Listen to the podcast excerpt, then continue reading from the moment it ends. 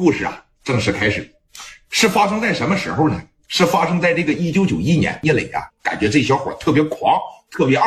三十郎当岁的时候啊，在青岛就已经坐上了一把大哥的地位，哎，在江湖上呢也是很有牌面。三十岁的时候呢，资产已经是掌握着四五千万了。说你看那么成功的一个人，而且年龄这么小，他十八九岁、二十郎当岁的时候，说每一个社会大哥都有一段不为人知的秘密。聂磊又是怎么起的步呢？这哥们呢，可能说是命比较苦啊，出生在一个书香门第家庭，父母呢都是一个普通的老师。咱呢就不提人家叫什么了，咱讲故事不涉及到家人啊。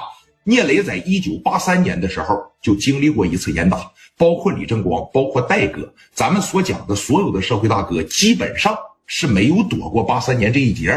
因为八三年的时候说，你看咱们讲的这波故事，这些社会大哥，八三年的时候并不是很大。判的时间呢，就不是很长。聂磊十六岁的时候就被劳动教养过。有人说了，是因为啥呀？是因为打架斗殴吗？不是，是因为坚强偷东西吗？不是，身上也没有说什么十恶不赦的东西。是因为啥呀？聂磊说，十六七岁的时候啊，在街上看着两个小孩在欺负一个老实孩子，这小子身上一共就一块三毛钱，在这一顿呢拳打脚踢。聂磊上前啊。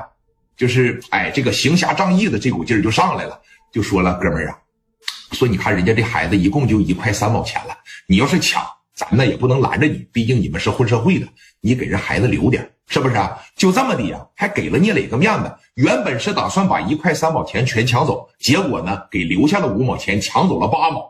后来这个事儿啊就给说翻二了，聂磊啊也就给进去了。其实他是个好心，但是呢，只要是参与者，咱们也都知道，八三年呢。”判的比较厉害，你只要是和这件事情扯上关系，那我不管，是不是？人家就咬定说聂磊跟他们是一伙的，无缘无故的进去了，就劳教了这么几年。哎，说你看这一出来呀，就二十多岁了，就得面临着啥呀？说你看我得工作，我得养家糊口，我得娶媳妇儿。父母作为说工薪阶层的一个家庭教师呢，哎，也没有说给聂磊啊提供说一个很良好的生活环境。聂磊从这个有关部门出来了以后，就劳动教养了几年，出来以后，这个性格呢就变得比较孤僻，因为他感觉呀，说对我不太公平，我这当个好人，这怎么还给我省起来了呢？啊，太不对劲了！哎，聂磊啊就变得有点沉默寡言，说白了，这孩子有点自卑，有点不太乐意吱声。在那个年代，说小孩一旦要是劳教过，小孩啊一旦要是进去过，就面临着啥呀？